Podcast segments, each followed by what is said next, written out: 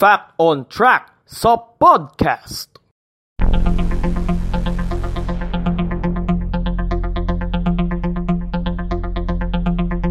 Fact on Track sa podcast. Magandang araw po muli sa inyo mga kapodcast. Ito po si Mans and welcome po sa Fact on Track sa podcast. Dito pa rin po sa podcast ni Mans sa ating YouTube channel.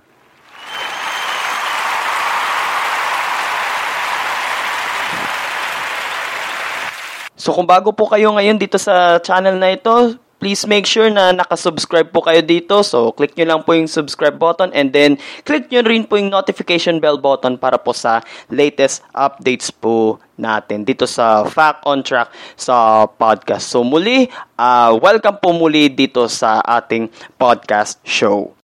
Fact on Track sa podcast.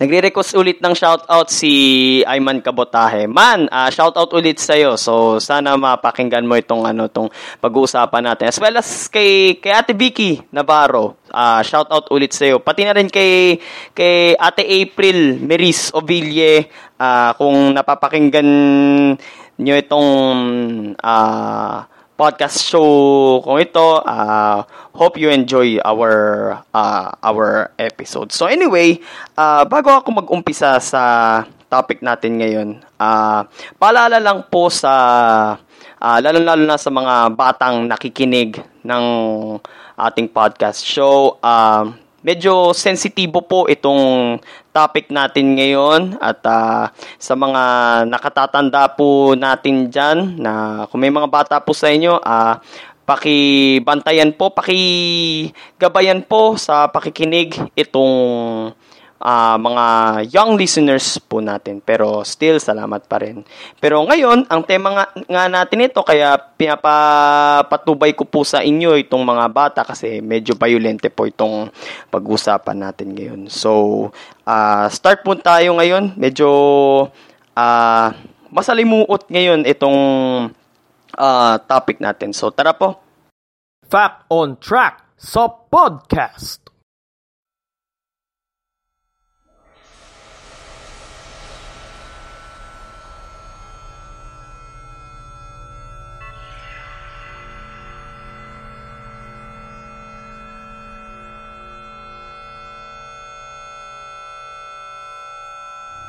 Fact on Track sa podcast. Fact on Track sa podcast. Fact on Track sa podcast.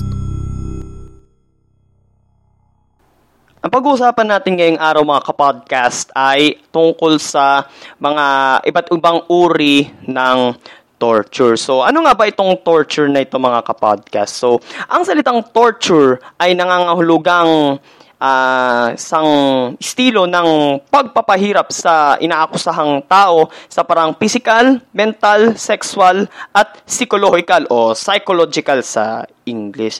Mula ito sa salitang Latin na tortus, nang ibig sabihin ay pahirap, literally, or torment sa Ingles. So, bakit nga ba isinasagawa itong uh, torture na ito sa mga uh, inaakusahang tao. Karaniwang ina- sinasagawa ang torture para pilitin ng isang tao na umamin sa nagawa niyang kasalanan, which is, ang karaniwang gumagawa niyan is yung mga nasa uh, sa otoridad, or sabihin ng mga nalalaman niya tungkol sa isang bagay. May mga pagkakataon din na, gaya nga na sabi ko, ng pasimuno ng gantong gawain ay ang mga otoridad.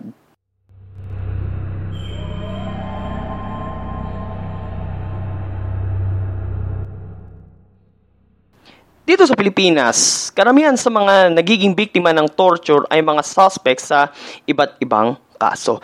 Pero katulad nung panahon ng martial law, mga political prisoners naman ang naging biktima ng ganitong aktibidad. Which is, napakarami for the record eh.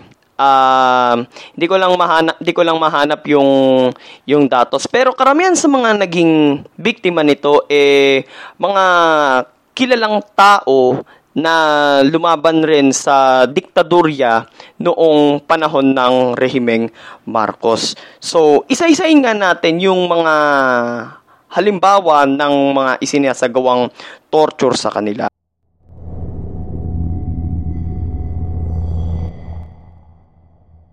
Given na yung ano eh, given na yung binubugbog yung isang inaakusan para lang mapilitan na na umamin siya. Eh. So, usually, ang method of torture sa kanila is sa paraang physical. Parang bibihira lang yung mental, yung psychological. Pag psychological usually kasi is ano yan eh, sinu, ano yan eh, kinukulong yan sa sa Bartolina or sa kahit anong closed na room. And then syempre, sexual. Uh, usually rape, yung mga ganyan, o di kaya parang uh, ginagang rape din, parang katulad ng panahon ng hapon na yung sinapit ng mga uh, comfort women. So, uh, considered pa rin yun as a sexual torture. So, like what I've said earlier, ang karaniwang method na sasagawang torture isa para ang physical. Again, given na yung mga kaso ng mga panggugulpe, mga pambubugbog, pero ito yung iba pang methods ng torture. Gaya nito, electric shock. Paano nga ba to? Electric shock, ito yung kung saan ikinokonekta ang mga electric wires sa iba't ibang parte ng katawan. Usually, yung uh, yung paa nito ay nakababad pa sa tubig. So para mas malakas talaga yung ano, yung connection talaga, yung daloy ng kuryente papunta sa katawan. Water cure, speaking of tubig, ito yung kung saan may tubong isusubo sa bibig ng biktima, tapos lalagyan ng tubig, sabay sisikmurahin. Uh, ang alam kong sasagawa, nagsasagawa ng ganito is noong American colonial period eh. Yun lang yung isa sa mga alam ko. Pero isa rin to sa mga sinagawa noong uh, methods ng torture nung martial law. And then, meron din nung tinatawag na San Juanico Bridge. Ito nabanggit ito nung uh, nung isa sa mga biktima ng martial law na si Bonifacio Ilagan. Paano nga ba tong San Juanico Bridge? Nakahiga ka sa pagitan ng dalawang platform. So, yung ulo at saka yung uh, yung paa ay nakapatong sa pagitan ng dalawang platform. Which is, yung gitnang parte ng katawan mo is naka-elevate. At kapag sumayad yung katawan mo sa sa sahig, ay bubugbugin ka. So, aside pa nito, meron pang tinatawag na cold treatment. Ay, cold treatment. Pero, ito naman yung kung saan pauupuin o paigayin yung biktima sa mga bloke ng yelo habang nakatapat sa pinakamalamig na level ng aircon at ang malala pa nito ay wala pang suot. Ito, meron isa pang method ng torture is yung papasuin yung yung biktima gamit yung sigarilyo o plancha. Yung plancha, uh, pinapaso yan sa sa paa ng biktima and then yung sigarilyo, uh, parang ginagawa yata silang ashtray doon. And then, yung pagpahid ng sili sa iba't ibang parte ng katawan. So isipin mo, pag kumain ka ng sili, eh, mapapaso na yung bunganga mo, tapos paano pa kaya kung yung chili oil pa mismo, ipahid pa sa iba't ibang parts ng katawan mo. Meron pa nga yung stick na ipapasok mismo, mismo sa, sa ari ng biktima or yung ari mismo ng biktima, usually lalaki to eh, ay ipapasok sa nguso ng bote.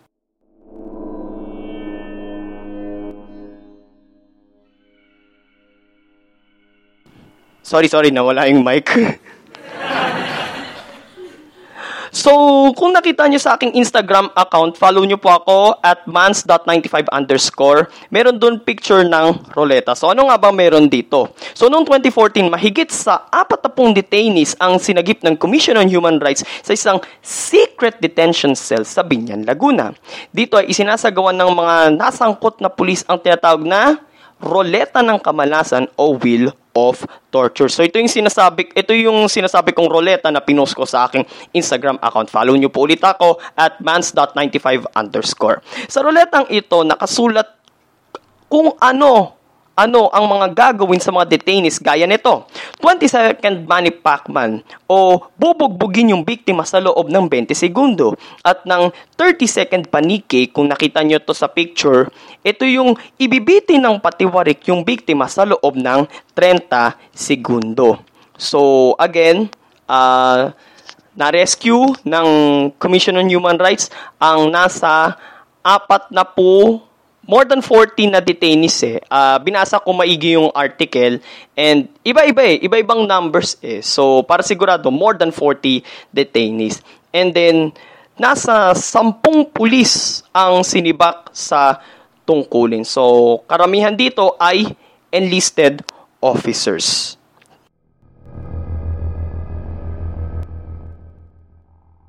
Describe ko lang yung ruleta ng kamalasan na nakapost doon sa aking Instagram account. Uh, yun nga, may makikita kayo doon na 20 second Manny Pacman, meron doon 30 second Paniki. Yung iba, hindi na dinetalye kung paano yung method na gagawing torture sa kanila eh. Meron doon yung ano, yung zombie o di kaya yung uh, yung tusok ulo. And then meron doon isang maliit na na part doon sa roleta na nakasulat doon yung hayahay. Meaning, maliligtas ka sa pagpapahirap nila. Yun nga lang, kaya ganun lang kaliit, parang pagitan lang ng ano, eh, parang pagitan lang ng butil ng bigas. Kasi parang binabanggit doon na maliit lang yung chance na makaligtas ka sa kanilang torture.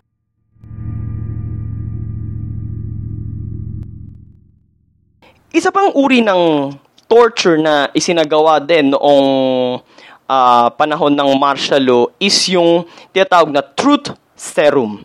So itong truth serum na ito, parang isang uri to ng vaccine eh, na kung saan ituturok itong drogang ito sa sa biktima para para mawala siya sa sarili niya at uh, mapilitan din siyang umamin sa nagawa niyang kasalanan or sabihin kung ano yung nalalaman niya.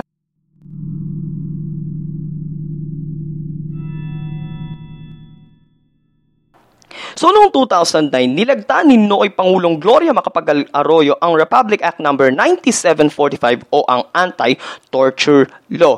Ano nga bang purpose ito? Ito ay naglalayong papanagutin ang sino mang magpapasimuno ng torture sa isang nasasakdal.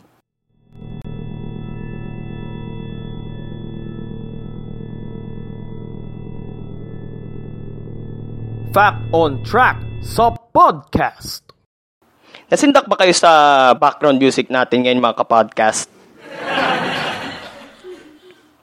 so anyway, uh, yun lamang po ang ating topic ngayon tungkol sa sa way of torture Uh, dito pa lang po yan sa Pilipinas. Ewan ko kung ano pa bang klase ng mga torture sa ibang bansa, lalong-lalo na noong sinaunang panahon. So kung nagustuhan nyo po itong episode natin, uh, you are feel free to, to like, comment, share, and subscribe rin po kayo dito sa aking YouTube channel, Podcast Demands. Uh, podcast channel po natin yan.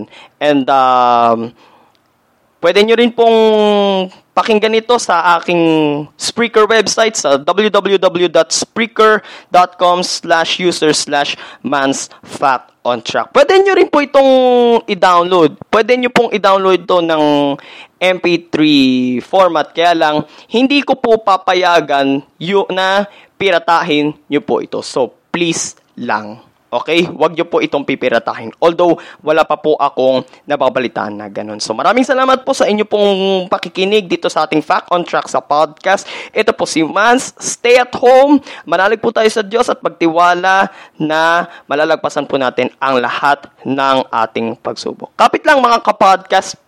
Malapit na tayo sa new normal. So, thank you very much and we'll see you next time and God bless.